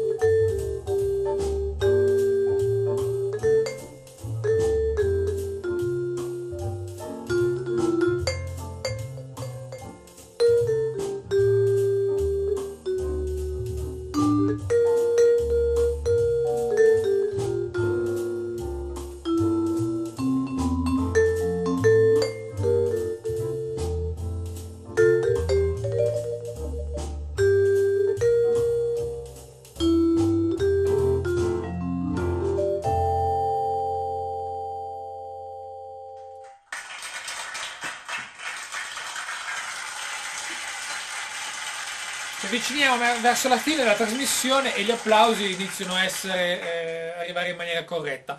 Oh, Marco, ma ti volevo chiedere, questo è l'arrangiamento dell'originale del No. vin- No, no, no, no. Questo no, attenzione. No, no, no, no, questa è una versione ispirata al mood eh, più diciamo degli anni 50, Anni più- 50. la versione più, più- più moderna. La- Eh. invece l'arrangiamento teutonico, che prima comunque hai detto che non era malvagio, Non era dunque malva- la- l'hai sentito. No, come fai a dire che non era no, malvagio? non era malvagio perché le mie fonti, che è fondamentalmente il, il libro di Ted Gioia che racconta queste cose, eh, che Ted Gioia tra l'altro un musicologo e scrittore molto, molto valido, eh, che scrive di jazz molto bene, c'è una bellissima storia del jazz, si chiama proprio Storia del jazz, Ted Gioia, Classico, non si può sbagliare. non si può sbagliare. Ah, È bella, mm, è documentata bene, è be- è be- lui scrive bene secondo me, ha scritto diversi libri, uno dedicato proprio agli standard in cui racconta la storia di questo brano e, e- e lui sostiene che tra l'altro questa versione, l'arrangiamento era anche bello. La cosa che mi fa ridere, io lui non- l'avrà sentito eh l'arrangiamento. beh, sì, no, lui è uno studioso, lo sa. Eh, però appunto ehm, ho fatto mia questa frase per due motivi. Il primo perché mi faceva troppo ridere il contrasto tra, ehm, so che è una cosa drammatica, però il nazismo è un bel arrangiamento. Cioè sono due cose che mi fa, cioè, mi fa ridere pensare a due cose insieme. Proprio per la serie che non ci stanno. Non, cioè, ci- non- non- non- non- è si una- sposano bene. cioè. un bel arrangiamento per il nazismo è, è geniale. Eh, e poi mi fa morire da ridere il fatto che questa melodia che è molto bella, come avete Sì, detto, infatti, molto infatti è semplice, molto allegra, allegra, molto- spensierata, possa essere cantata da un tedesco che simula l'accento inglese. Però male, però male. Cioè, secondo Qui- me è geniale, cioè a livello Sì, umoristico. sì. Il genio che- del male, come si, come si suol dire, anche perché di solito le cose le facevano bene, eh, i tedeschi, invece no, qui l'ha fatta male. Qui l'hanno proprio sbragato. proprio l'ha sbrigata. Si vede proprio che il delirio di onnipotenza crea questi, questi mostri. Sì, questi squilibri. Quindi abbiamo parlato di cinema, abbiamo parlato di Hollywood e qua mi chiedevo se il, grande maestro Simone Vailati, intanto se c'è qualcuno che dice qualcosa in chat, non so se c'è qualcuno. Salutiamo tutti e Salutiamo tutti. dalla chat. Salutiamo tutti dalla chat, indistintamente. Ave, Ave, scusate, io ho la chat di là e Simone di là e quindi faccio fatica. Per quanto riguarda appunto il discorso di Hollywood, si apre nuova, un nuovo flusso, anche se ci stiamo avvicinando alla fine della trasmissione, e poi ci sarà la telefonata col grande Daniele Di Gregorio, col quale parleremo di viaggio e, e musica, ovviamente. Ehm, appunto il viaggio del cinema in questo senso eh, legato chiaramente alle colonne sonore e a tutto quello che poi è stato anche la commissione di generi che ha portato eh, i compositori a scrivere per il cinema, ad ispirarsi a composizioni reali per creare dei film e viceversa. Poi dopo le arti a un certo punto si- non si capisce più da dove parta una e da dove, dove arrivi l'altra. no? E anche in questo caso c'è una, una- una- un buona, una buona analogia con il, con il cinema. Volevo chiedere a Simone se ti va di fare un viaggio e portarci in Italia verso l'ultimo brano che andiamo a suonare, che ha un senso soprattutto vibrafonistico. Eh, perché? Perché il cinema noi lo sapevamo fare. Mi, mi- mi sa- mi- dici? Ma noi lo sappiamo ancora Lo sappiamo fare, ancora fare. Ecco, attenzione, questa- eh, adesso ti sparo la bomba, noi lo, lo sappiamo ancora fare. Ecco, esatto. E ti volevo chiedere qual è secondo te, se esistono dei registi eh, italiani o comunque che hanno a che fare con, eh, con il cinema, che hanno trattato la, la materia del, del del viaggio. viaggio. Beh, sicuramente la materia del viaggio, cioè, scusami, se vogliamo proprio parlare in soldoni del viaggio, mi viene in mente così, un Gabriele Salvatores. Ah, ecco. Così, magari non te l'aspettavi questo non me lo nome. aspettavo, no. Un Gabriele Salvatores, infatti cinema appunto italiano che a cavallo degli anni 80-90 devo dire che ha- a mio avviso, avu- comunque a avviso anche di- degli esperti, ha avuto un, un periodo dove il tema del viaggio effettivamente era un po' Ritornava. è un po' sul tema portante. E volevo citare, magari anche chiederti, è proprio prendere spunto per chiederti, per, per esempio, facciamo un esempio, il viaggio è interpretato, eh, vissuto nella tournée, infatti qui cito il film Salvatore, uno dei suoi primi film, tournée, eh, adesso non facciamo veramente dei No. riassunti Non facciamo velocissimi, spoiler, mi raccomando. Ah, altrimenti se non- non spoileriamo ci- nulla. Ci chiudono il canale. Tre musicisti e che eh, due, due uomini e una donna che affrontano un, eh, un viaggio, appunto una tournée e dunque è, è costretti in un certo qual senso a essere, a essere rinchiusi insieme A convivere. a convivere, poi vabbè, triangolo amoroso, vabbè, mi, mi fermo qui con la trama, eh, però appunto il viaggio visto, interpretato, vissuto come tournée. Eh, tu Marco che mi sembra, loro erano, non erano musicisti, erano, se non sbaglio, eh, erano attori. Ok, Tu invece eh, sei musicista ma sempre di tournée si, si- si parla. Sì, sì, Eh, sì, cosa sì. ci puoi dire tu delle tue tournée? Avrai fatto delle tournée, il viaggio vissuto in questo modo? Mi viene una battuta, Mel Tournée, questa la capiscono in pochi. Questa non, non l'ho, non l'ho capita neanch'io. Questa è un grande cantante. No, allora beh, la tournée sì, è chiaro, ovviamente nella, nella nella fattispecie più esplicita del viaggio, chiaramente la tournée, ma... ehm, Ti sono capitate tournée? Beh, sì. Sì, ma più che altro mh, mi, mi è capitato di stare tante ore in macchina con dei musicisti e quindi... ehm, Comunque tournée pesanti non per il fatto di andare a suonare, ma per il fatto di solo di andare. No, no, sì, a, volte sì, eh, però non necessariamente, nel senso che a volte invece eh, speri di, di poter fare un viaggio lungo perché ci sono musicisti con cui stai bene e, e più tempo passi e, e più è divertente. Ehm, a volte problema invece no. è l'im- è l'inverso. Eh, l'inverso è difficile perché lì la convivenza con alcuni musicisti con cui magari non ti trovi umanamente in maniera idilliaca può diventare pesante perché poi nel viaggio devi anche stare attento a guidare e io avendo la macchina con lo strumento più ingombrante ero costretto a guidare sempre, sono praticamente sempre stato a guidare, quindi mi Dunque- tocca guidare, dare retta, cercare di controllare le cose, far sì che non litighino gli abitanti della- del- dell'abitacolo. Dunque tu sei anche il capo tournée, diciamo, No, no. il capo guida. un No. certo- Eh, beh, sei quello che mette la macchina di solito. beh, ma non è che la metto per tutti, la metto magari per qualche musicista. Magari se ti capita di andare in due, io quando sono in macchina con Alfredo Ferrario non ci sono problemi, è un godimento dall'inizio alla fine. Si, si parla di tutto, di, di più, di, di fotografia, di, di arte, di, di, di Ricordi di più le tournée positive o le tournée neg- negative, cioè negative, magari difficili, come viaggio proprio, non come Mm, poi arrivate suonate. No, tutto. eh, devo dire che è decisamente a favore delle positive, devo essere A sincero. favore delle positive, dunque non come il film di Salvatore. Come vabbè, ok. No, vabbè, quello è un film. Poi altro film di Salvatore, sempre di quegli anni del viaggio, beh, Marrakesh Express, Ah, già, questo vero. gruppo di amici che si ritrovano in Marocco, l'Atlante marocchino, devono andare a salvare questo loro... Ecco, i compagni di classe con cui noi spesse volte siamo stati anche lì, volenti, nolenti, costretti vero. a viaggiarci insieme in gita di classe. Esatto. Oppure anche recidivi, alcune volte siamo a 20 anni, 30 anni, dai facciamo tutti un viaggio insieme, magari eh, compagni di classe che giustamente non vedevi da un tot di anni, e un motivo c'è stato se questi hai smesso di, di vederli dopo la scuola, e invece dopo magari 10 anni dice facciamo un viaggio da qualche parte, e dunque sei ancora diciamo costretto tra virgolette a viaggiare con quei tuoi compagni di classe, Sì, sì, sì. cosa ci puoi Beh, dire delle tue esperienze? Nel caso dei compagni di classe non, non- non entro neanche nel merito, ma eh, per quanto riguarda invece la questione legata, per quella che è la mia esperienza legata ai viaggi, ehm, in alcuni casi secondo me la cosa migliore, soprattutto nei gruppi longevi, la- la- l'abilità di riuscire a fare, mm, diciamo, eh, andare avanti e progredire un gruppo per tanti anni è quella di frequentarsi il meno possibile nella vita privata. Cioè questa io credo che sia una regola che vale eh, sempre, nel senso che se un gruppo è molto longevo eh, c'è un motivo.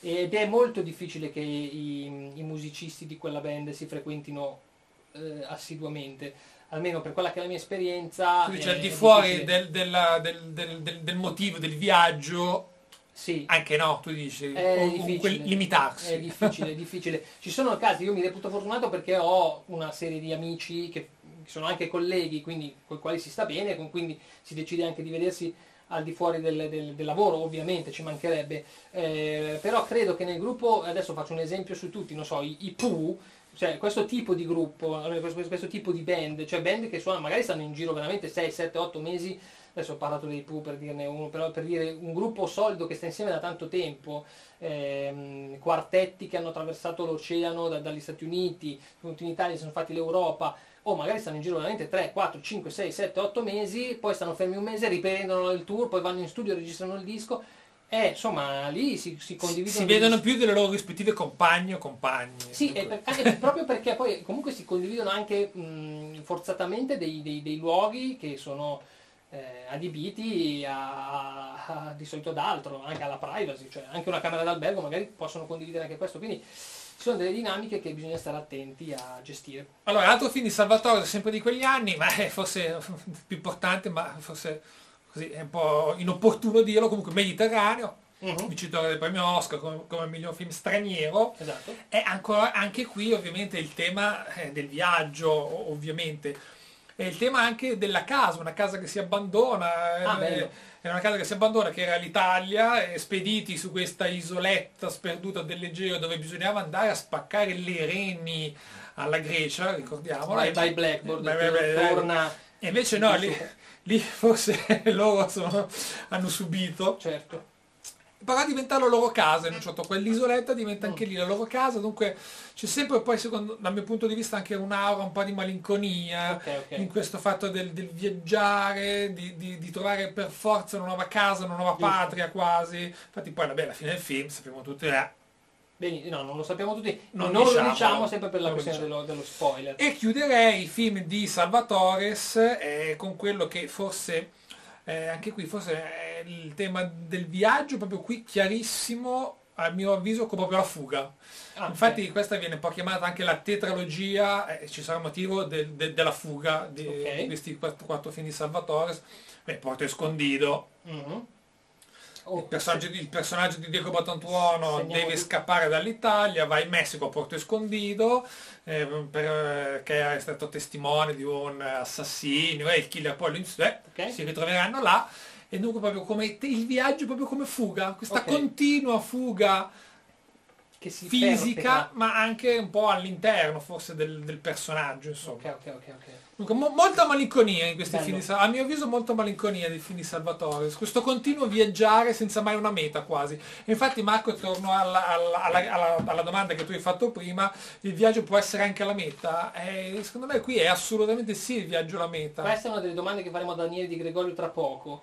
Eh, perché ehm, la meta può essere sì appunto, come dicevamo prima, anche il viaggio stesso. Eh, ricollegandomi al cinema mi viene in mente eh, un, un bellissimo film che è Totò Peppino e la mala femmina, chi, chi non conosce, il, il film in cui Totò a un certo punto per andare a recuperare suo eh, nipote, più che altro per parlare con l'amorosa del nipote, Ted- interpretato da Teddy Reno, eh, si reca con Peppino a Milano e c'è l'arrivo alla stazione di Milano che tutti, eh, quasi tutti insomma ricordiamo, Eh, e arrivano proprio a Milano. Milano è una, mm, una delle poche città, forse credo l'unica città che compare sul real book del jazz, perché a Milano è una composizione di John Lewis, è proprio dedicata a Milano, cioè lui è venuto in tour a Milano, si è innamorato di questa città, ha scritto questo, questo tema.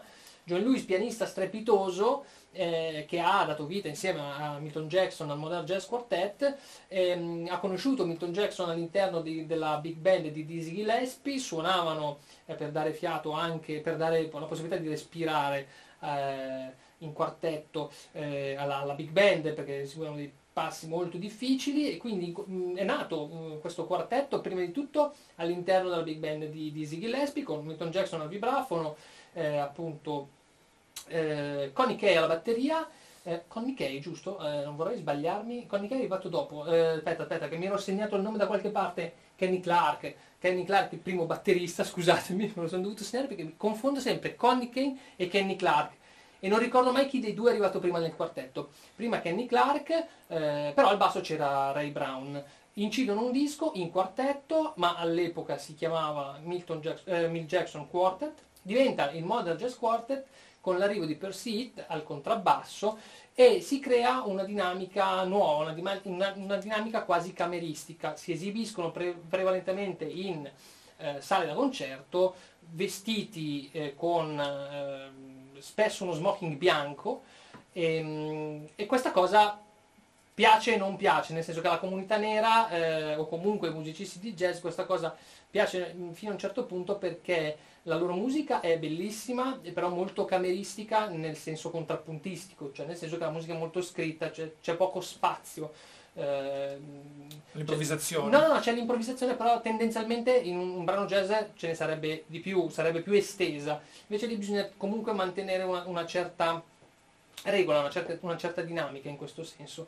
E poi soprattutto perché vengono un po' accusati di essersi eh, impinguinati, perdonatemi il, il- il termine, eh, per cercare di emulare la musica europea o quantomeno per cercare di emulare quella che era la realtà non propriamente jazzistica. Quindi dicono si sentivano, non voglio dire traditi, ma si sentivano eh, in qualche modo presi in giro. Alcuni, taluni invece ammiravano la loro musica che è meravigliosa, hanno fatto un sacco di album, vi consiglio Fontessa per esempio, che è un album molto bello, e dall'album invece Django, composizione dedicata a Django Reinhard, eh, ascoltiamo, ascoltiamo una mia versione di appunto Milano, scritta dal pianista John Lewis e interpretata magnificamente dal Modern Jazz Quartet vi facciamo sentire questo brano e poi passiamo alla telefonata con Daniele Di Gregorio.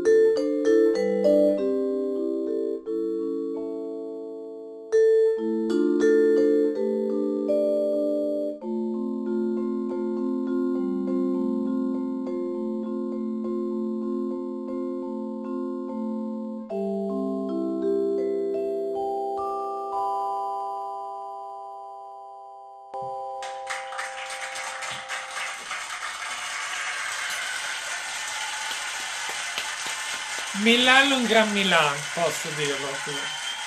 Confermo, confermo. Pubblico! Sono, sono arrivati tantissimi gli applausi.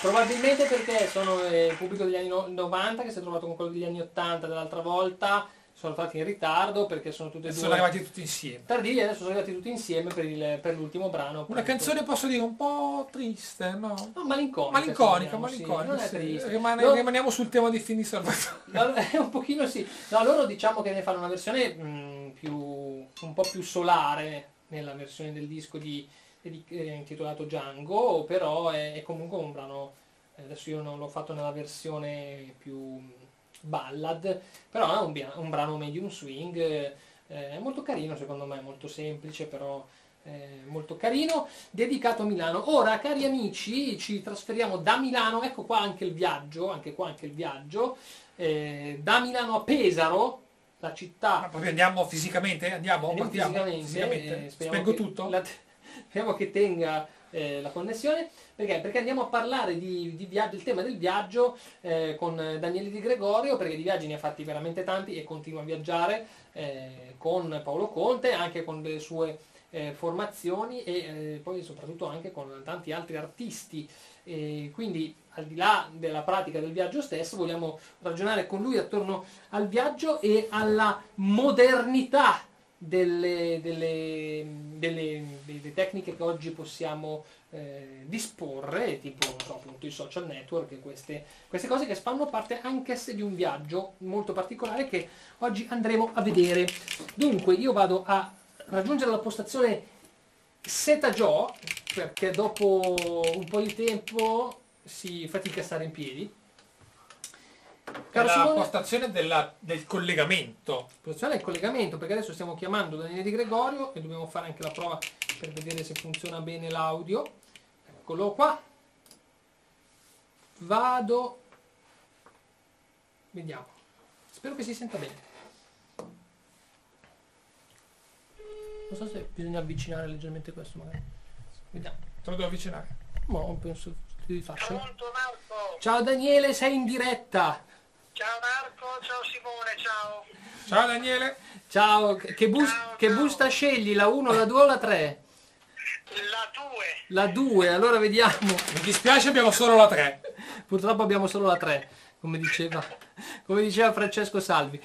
Caro Daniele, oggi ti disturbiamo per questo, per questo argomento che a, me piace, che a me piace molto, che è l'argomento del viaggio, che eh, vabbè, abbiamo un po' sviscerato anche in maniera didascalica e, e divertente, però volevamo parlarne con te perché tu, al di là del fatto che di viaggi ne hai fatti una quantità industriale, potresti scrivere una guida Michelin dei viaggi che hai fatto, Mm, ma mm, volevo fare anche con te una riflessione sul viaggio in termini proprio anche legati alla carriera e alla- alle disponibilità, alle possibilità che ci sono oggi rispetto a quelle che hai avuto tu, che hai incontrato tu e, e- e come le hai eh, gestite. Quindi ti volevo fare questa domanda, Mm, come, ehm, come hai gestito il viaggio della tua, della tua carriera?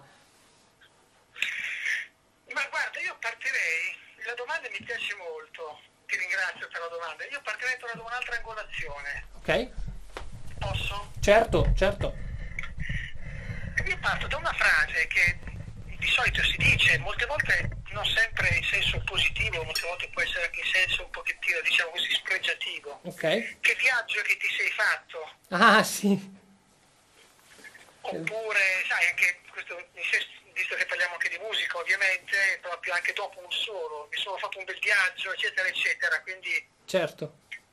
senso figurato, come dire, comunque, ecco, quello è un, secondo me un aspetto mh, piccolo però molto importante. Il viaggio, ne parlavamo ma anche giorni, i giorni addietro, del, del- del- come si dice, del viaggio americano, tra virgolette, del sogno americano, Certo. Parallelamente al viaggio appunto. Beh, devo dire che, tornando alla tua domanda, ma mh, affiancando la mia, eh, ho- l'ho gestita lasciandomi in qualche modo gestire, appunto, l'ho gestita lascia- lasciandomi andare, se vogliamo. Perché poi molte cose arrivano, il viaggio è una porta che si apre dopo l'altra, una- una- un percorso che si chiude, un percorso che si apre, una luce che si spegne, una luce che si accende, perché è così, che uno lo voglia no, ma è così. e quindi eh, tornando anche al discorso del viaggio in senso molto più ampio, è chiaro che nella vita magari ti, come dire, cerchi di scrivere qualche cosa, cerchi di, mm, eh, di, di, di organizzarti in qualche modo per percorrere e poi invece accade quasi, non dico l'incontrario, non, non dico l'esatto contrario, ma quasi, diciamo così. Okay. Nel caso mio sono partito appunto con un'idea che era quella del, dopo il conservatorio, che era quella del, di prepararmi ad un percorso legato al mondo jazzistico, ma per mille motivi. Poi invece dopo tanti anni mi, mi sono aperte tante altre porte, quindi è chiaro che in qualche modo dobbiamo essere anche pronti la porta si apre in qualche modo se siamo pronti, certo. se non lo siamo la porta si chiude subito. E quindi come vedi eh, le porte che mi sono chiuse probabilmente si sono chiuse proprio per quel motivo, probabilmente non ero pronto o non, uh, non ero pronto proprio in quel momento, magari il mese dopo sì, il giorno dopo sì, ma in, quel, in quell'istante non ero pronto per quella cosa. E molte volte anzi nella maggior parte dei casi, almeno per quanto mi riguarda, devi essere pronto in quel momento, anche l'attimo dopo non conta più nulla, ecco, quindi è proprio un, dire, una cosa abbastanza complessa. Eh, eh, adesso non so nel caso tuo come sei riuscito a gestire tutto il tuo percorso. Eh, artistico, però è una cosa molto intima, molto nostra, molto eh, riservata se vogliamo, perché poi se non siamo pronti in quell'istante, in quel momento, è perché non, lo, non abbiamo coltivato bene, non, pre, non, ci siamo preparati bene per un qualche cosa che eventualmente che avremmo potuto preparare, mettiamolo al condizionale. Certo e magari per mille motivi non ci abbiamo pensato, è per quello che torno all'imprevedibilità del viaggio. Certo. Invece alcune cose che mi ero prefisso eh, non si sono avverate, non si sono concretizzate, eppure le avevo preparate, le avevo, le avevo in qualche modo studiate, le avevo prescritte prima. E non si sono concretizzate pur cercando di forzare quella porta, pur cercando di forzare quel percorso, pur cercando di eh, coltivare quella, quella, quella, quella, strada e quella strada non mi ha portato nulla, anzi si è chiusa certo. in maniera quasi, quasi, quasi forzata. Quindi è, una, è abbastanza eh, il tutto è abbastanza ovviamente molto personale, molto soggettivo e abbastanza strano, abbastanza tipico. Adesso uno, uno potrebbe dire vabbè allora facciamo i, i, fatalisti, no, non è proprio così, diciamo che non voglio essere fatalista, però, però, però qualche cosa di incontrollabile nel nostro viaggio c'è. Beh, in effetti, eh, se consideriamo anche gli imprevisti di viaggio, anche bucare una gomma o eh, arrivare tardi perché il treno ha, ha, avuto, ha subito un guasto, cioè è parte stessa del viaggio, cioè la, la, l'incognita credo che sia comunque per quanto preparati, per quanto ehm, mossi da, una, da, uno spirito eh, di, di, positività, eh, ti mette nelle condizioni di aggiustare il viaggio eh, oppure di essere di, il viaggio non si aggiusta su di te è molto difficile questo. Ehm, ecco. quindi sei, sei, sempre tu in mezzo. Però volevo, volevo, chiederti questa cosa perché in questi giorni abbiamo un pochino accennato eh, il discorso legato agli strumenti che noi possiamo utilizzare nel viaggio.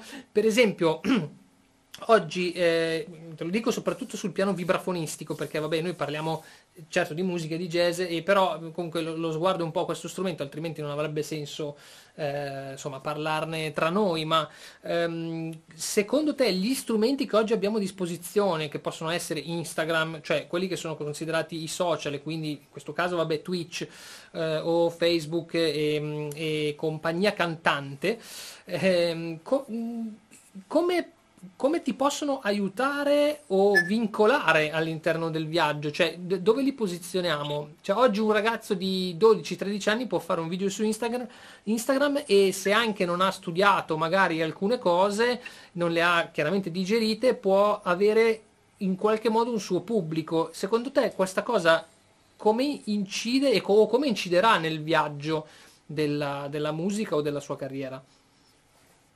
Beh, allora se guardiamo, secondo me lo potremmo analizzare sotto diversi profili. Quello che a me interessa, in riferimento a quello che tu hai detto, è una cosa centrale, che mh, questo mondo che tu adesso hai, hai descritto Sì. eh, sicura- sicuramente eh, come dire, porta al ragazzo, alla nuova generazione, a chi è de- dentro a questo percorso, a chi ne fa un uso eh, lavorativo costante, eh, porta sicuramente ad, ad annientare quasi totalmente la fantasia. Mm.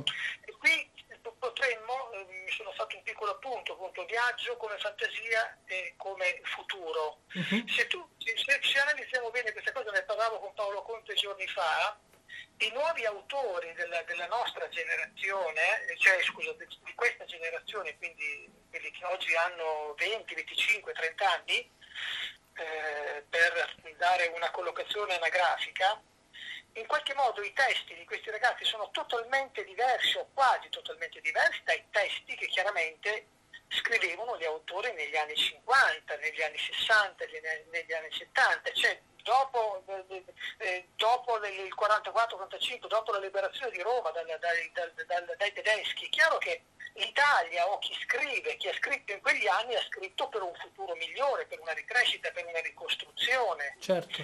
Eh, adesso eh, c'è l'esatto contrario, questa involuzione, questa- quello che sta succedendo purtroppo, lasciamo stare il Covid, che c'entra fino a un certo punto, certo che ha le sue, ovviamente, le sue colpe, le sue, le sue enormi diciamo, responsabilità, però a parte questo c'è una, la globalizzazione ha portato, come diceva un bellissimo eh, un piccolo libro di, di Baricco, eh, ovviamente ha portato alla standardizza- standardizzazione di tutto Certo. e alla- all'appiattimento. Questo cosa, cosa porta? Porta chiaramente alla- alla- all'essere un po' tutti uguali. Alla- all'esclusione dell'eccellenza, all'esclusione della- della- della- ecco, della- dell'artista particolare, ma non tanto l'esclusione perché non ci sono, ma perché proprio viene escluso, non viene accettato, non viene riconosciuto che è ancora peggio. Certo. E quindi ecco, questo è un aspetto perché i testi, eh, ritorno al discorso di prima, non parlano più quasi di futuro, Certo. raramente, ma, ma parlano di adesso, del concreto, di cosa succede oggi, di cosa eh, succederà domani, ma non domani come futuro, domani proprio domani, oggi Certo. e domani, mercoledì e giovedì, oggi, sì. adesso, ora e basta, punto. Perché sì. non hanno futuri ragazzi. Certo. E purtroppo il presente sta distruggendo e ha distrutto il futuro di queste nuove generazioni. Quindi non avendo un futuro in testa non lo scrivono. Non Certo. c'è che è totalmente diverso da- dalle poesie che scrivevano i grandi autori di allora. Certo. Quindi e questo è un aspetto molto importante perché si accorcia tutto, si abbrevia tutto. Certo. È come se ci fosse un muro, un buio totale davanti e, e, e punto e a capo.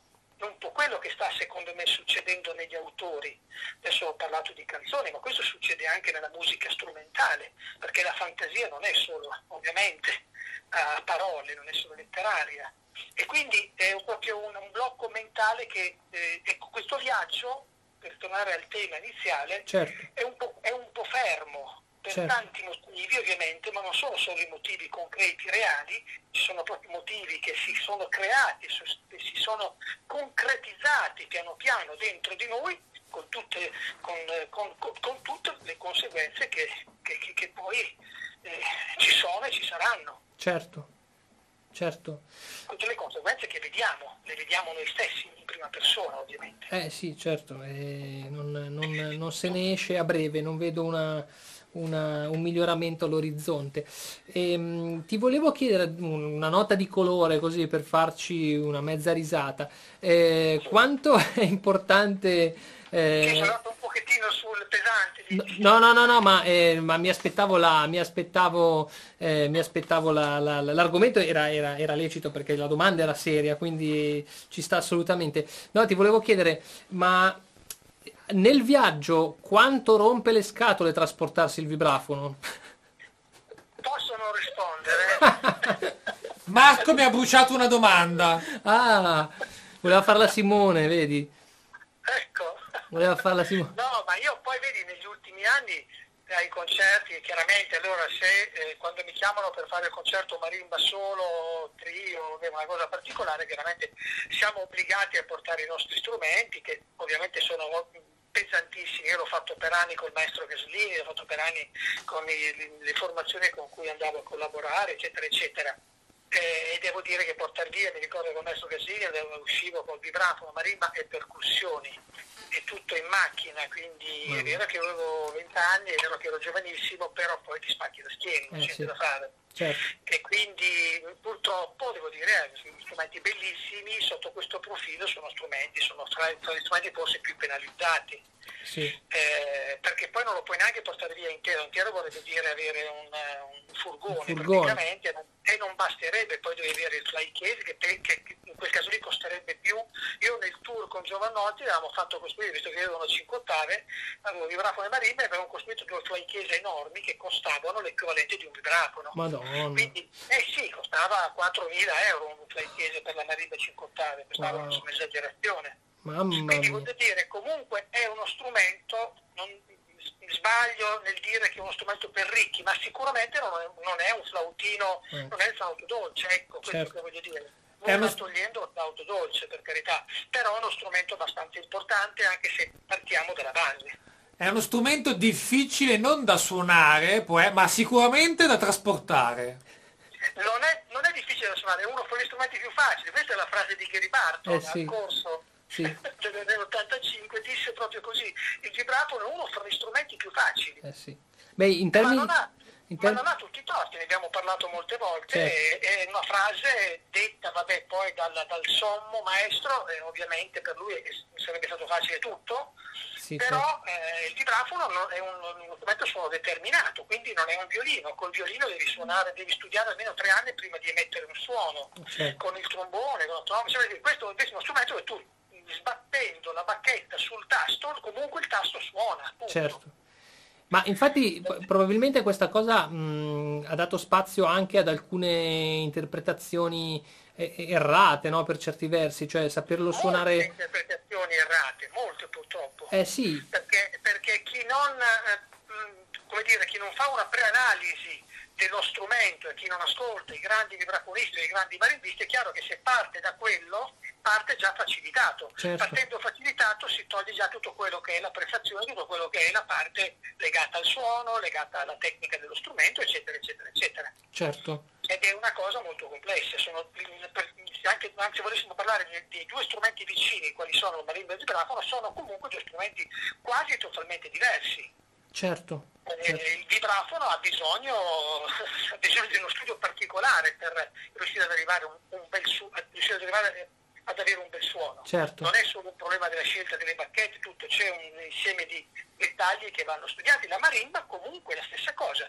Eh, come dire, è sbagliato suonare il vibrafono come si suona la marimba e viceversa è sbagliato suonare la marimba come si suona il vibrafono, certo. in qualche modo. Poi è chiaro che sono due tastiere e le, le note sono quelle tutte a capo. Certo. Eh, mi ricordo i dischi di Gary Barton dove suonava vibrafono e marimba, devo dire che forse lui è stato uno tra i pochi ad avere un bel suono sia con la marimba che il vibrafono, un altro è stato il grande Samuels, eh sì. dove aveva un suono impeccabile nel vibrafono, un suono impeccabile nella marimba. Eh sì. Eh, sì. Poi vabbè, ovviamente Friedman, insomma i, i, grandi caposcuola hanno in qualche modo studiato bene, anche se poi si sono specializzati in uno strumento specifico, però certo. avevano, hanno una padronanza eh, tale da poter come dire, viaggiare tranquillamente a cavallo dei due strumenti. Certo, ovvio. certo, certo. Ma comunque sono due cose molto distinte. E, ehm, Dani, eh, grazie mille. C'è Simone che voleva farti forse un'ultima domanda. Allora sì, intanto prima di tutto ehm, ci sono anche persone in internet che mi chiedono, ti vogliono chiedere stasera come è andato il viaggio nel bosco, il viaggio, la passeggiata che tu fai nel bosco, come è andata stasera? Stasera è andata che io sono rimasto, sono andato via nel pomeriggio a camminare e quindi sono andato a correre anzi nel pomeriggio e la passeggiata nel bosco me la sono fatta qui intorno a casa, che ho un giardino, mi sono, mia, mi sono fatto la mia passeggiata al buio. Dunque, breve. In mezzo a, a, al freddo, in mezzo ho due cani che adesso sono, sono, sono, nella cuccia e quindi sono a dormire, ma mi sono fatto un viaggetto, io tutte le sere mi faccio un mio, un mio viaggetto, una mia camminata intorno a casa, corro, vado a fare un po' di ginnastica e devo dire che è anche un momento bello di riflessione. Eh, che, eh, avendo gli animali domestici, soprattutto cani, e lì le passeggiate bisogna farne eh, con i cani. Eh sì. Sì, devo dire che quando vado via in bici o vado a correre non è facile portarsi dietro Eh, con sì. Io ho due pincher, non ho due pastori tedeschi, Ah, ok. quindi eh, non è proprio semplice, però anche perché sono due piccoli pincher, però divorano tutto, quindi sarebbe preoccupante, non sarebbe facile portarmi Ai, ai, portarmi con me. Tornando allora sul tema della puntata, eh, volevo chiederti se ti ricordi, se hai qualche ricordo, sicuramente appunto hai viaggiato molto per lavoro, tante tournée. C'è qualche tournée in particolare che ti ricordi per qualche motivo, anche magari, adesso non dico tragico, però diciamo comico, qualcosa che è successo? E poi ehm, ti volevo chiedere se ascolti la musica, cioè qual è la tua compagna di viaggio, se andando a suonare ascolti anche musica, ah, la musica, oppure dici no, eh, anche, anche allora, mentre viaggio no. Allora, eh, partendo dall'ultima domanda, io quando viaggio eh, ascolto la musica, certo, l'ascolto e devo dire che ascolto musica, a parte Paolo Conte, che ascolto, devo dire che ascolto sempre, eh, che ascolto spesso e riascolto di Paolo Conte i dischi che- dove io non ho suonato. Eh, come mai questa scelta? Eh, perché? Perché s- io lo dico sempre al maestro Conte, sono molto legato agli anni Ottanta di Paolo Conte, per tanti motivi sono molto legato anche ai nostri 30 anni di musica, per carità, però eh, c'è un'analisi molto profonda legata ai colori, legata alle sensazioni che mi creano e che mi ha creato quel mondo lì, quello, quello della, delle- della gomma, tra virgolette. Paolo negli anni Ottanta ha usato mol- usava molte tastiere, Sì, eh, ma non era, non era semplicemente l'uso della tastiera in sé, come tastiera, come sintetizzatore o quello che è, perché no, insomma, ma era proprio l'uso, eh, come dire, la scelta di quel tastierista piuttosto che dell'altro, la scelta di quegli arrangiamenti in funzione di, che mi interessa molto. C'è ad esempio l'intro di Gioco d'azzardo Mhm. che gira intorno a, una, a quattro accordi, è una cosa favolosa. Ecco, quel- quel- quei quattro accordi secondo me racchiudono proprio tutto il mondo contiano.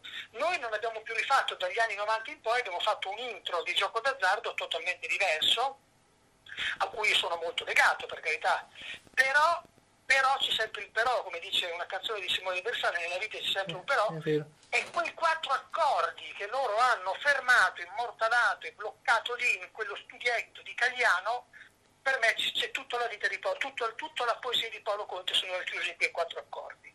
E quindi eh, sto facendo ormai da anni un'analisi molto attenta anche legata ai musicisti che lui ha avuto negli anni Ottanta, da Marangolo a Jimmy Villotti a Volpe alla batteria. Sto facendo proprio un'analisi dettagliata, ne parlo spesso con il maestro Conte. Poi chiaramente faccio sempre dei parallelismi con la musica che invece eh, eh, abbiamo suonato noi, abbiamo anche arrangiato noi insieme al maestro. E devo dire che sono, cioè- sono due mondi quasi totalmente diversi. Noi abbiamo apportato il legno Mm. proprio come strumenti, dalla Certo. marimba al violino, al violoncello, alla- al bandoneon. Certo. Loro avevano strumenti, a parte i fiati, ma era, stru- era il, il concetto quasi proprio della gomma, Mm. quindi di un colore più, più synth proprio. Certo. E il tutto, il tutto galleggiava bene, galleggiava, eh, aveva anche una, funzione più di canzone. Mm. Quindi que- qui, potremmo entrare anche in un capitolo ancora diverso. Se è giusto, come ne parlavo giorni fa con Paolo Conte, se è giusto ehm, come dire, analizzare e, e scendere, come dire, eh, scendere troppo, diciamo, troppo nel profondo di una canzone fino a renderla quasi più non canzone o se è giusto restare quasi in superficie e farla restare canzone. Mm. Qui è, un po', è un po' una, una- una- un, insomma, un piccolo dubbio ecco, sul, sul risultato di un percorso piuttosto che dell'altro, Certo. sul risultato di una scelta piuttosto che dell'altra. Certo. E quindi ecco, questa è una cosa che mi interessa molto. L'altra domanda, qual era la prima? La prima era se avevi qualche aneddoto mh, curioso, Ah, eh, interessante sulle tue tournée. tanti, però il riferimento al sottoscritto ne ho uno divertente quando siamo andati a fare il primo tour a New York e in America dove poi abbiamo fatto New York, insomma Boston, eccetera, eccetera. Quando sono arrivato a New York, quando siamo arrivati a New York, mi ricordo che io sono sceso dal sono sceso, eh, sono stato in camera, poi sono sceso in giù per andare a fare due passi e sono rimasto praticamente, credo, un quarto d'ora, mezz'ora fermo a guardare il tra era mezzanotte e c'era un traffico pari a mezzogiorno a Milano in corso Buenos Aires. Porca Cioè miseria. una cosa impressionante, forse era anche l'una alle due di notte, era- c'era di tutto a New York, io, io- io ero, l'unica persona ferma a guardare che- ecco, la stessa cosa l'ho fatto quando mi sono trovato ad Amsterdam, nella piazza di Amsterdam, favolosa, Sì. bellissima, cosmopolita, internazionale, c'era di tutto, allora mi sono fermato veramente ad osservare come se fosse al centro del mondo ed è stato, sono i ricordi più belli, poi chiaramente avrò mille racconti, avrei da raccontare con i viaggi, con i musicisti, eccetera, eccetera. Però ecco, questi due momenti, eh, poi vabbè, Parigi a Natale, quindi lì entriamo in un'altra dimensione, Certo. poi ricordi molto belli, insomma, di tutte le città che abbiamo visitato e quindi di tutti, cioè, ho dei ricordi, ho dei ricordi molto belli e anche molto vicini, devo dire. Fantastico. Dani, è sempre un piacere, cavolo, grazie mille. Abbiamo materiale per pensare, credo, almeno 12 anni rispetto a quello che hai detto.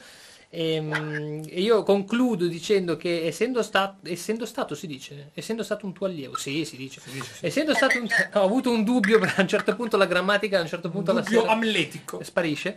Essendo stato un tuo allievo, eh, un tuo allievo orgoglioso eh, del, del suo maestro, ti eh, vo- volevo dire che tu sei stato un compagno di viaggio eh, notevole nella, nella- nella mia crescita, anzi oserei dire fondamentale.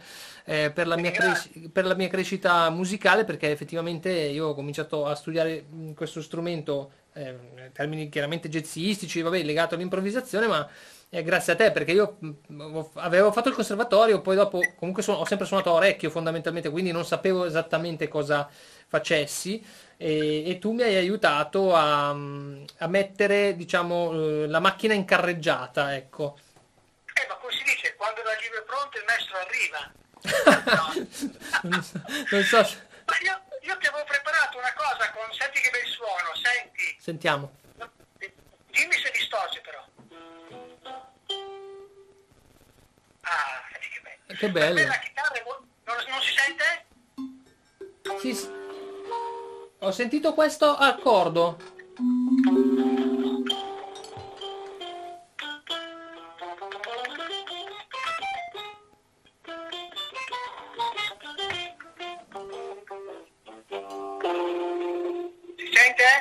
Sì, sì, si sente, è, è un, po', un po' basso, l'ho ho avvicinato il microfono, però è- è- ma questo è un mallet cut?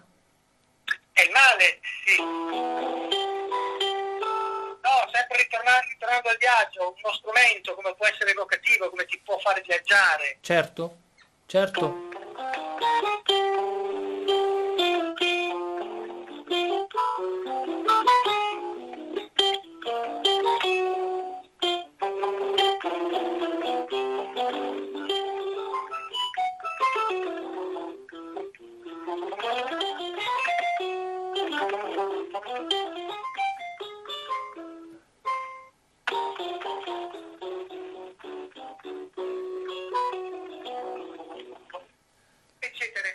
Fantastico, mi, mi spiace solo che il microfono del computer, eh, de- scusami, del, del telefono magari non renda giustizia, però eh, è bello, be- quello che, che è arrivato è una figata. Ehm, eh, sì, de- decisamente il, il suono della chitarra Eh, ma è, è fighissimo. Potremmo una sera dedicare anche all'aspetto evocativo degli strumenti, quindi sarebbe una cosa interessante. Bello, bellissimo. Sì, sì, guarda, stiamo scrivendo un sacco di, di puntate interessanti, sono molto contento. Bene, bene, mi è stato piacere. E poi una sera vorrei leggervi anche qualche cosa che ho scritto anni addietro e riguardava proprio i viaggi. L'avevo preparato ma ve lo leggerò un'altra volta. Va bene, va bene, volentieri. Volentierissimo. Bene.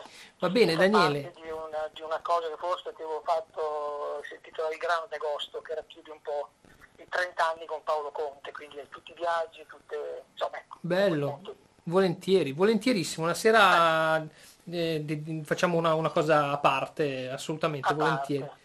Va bene.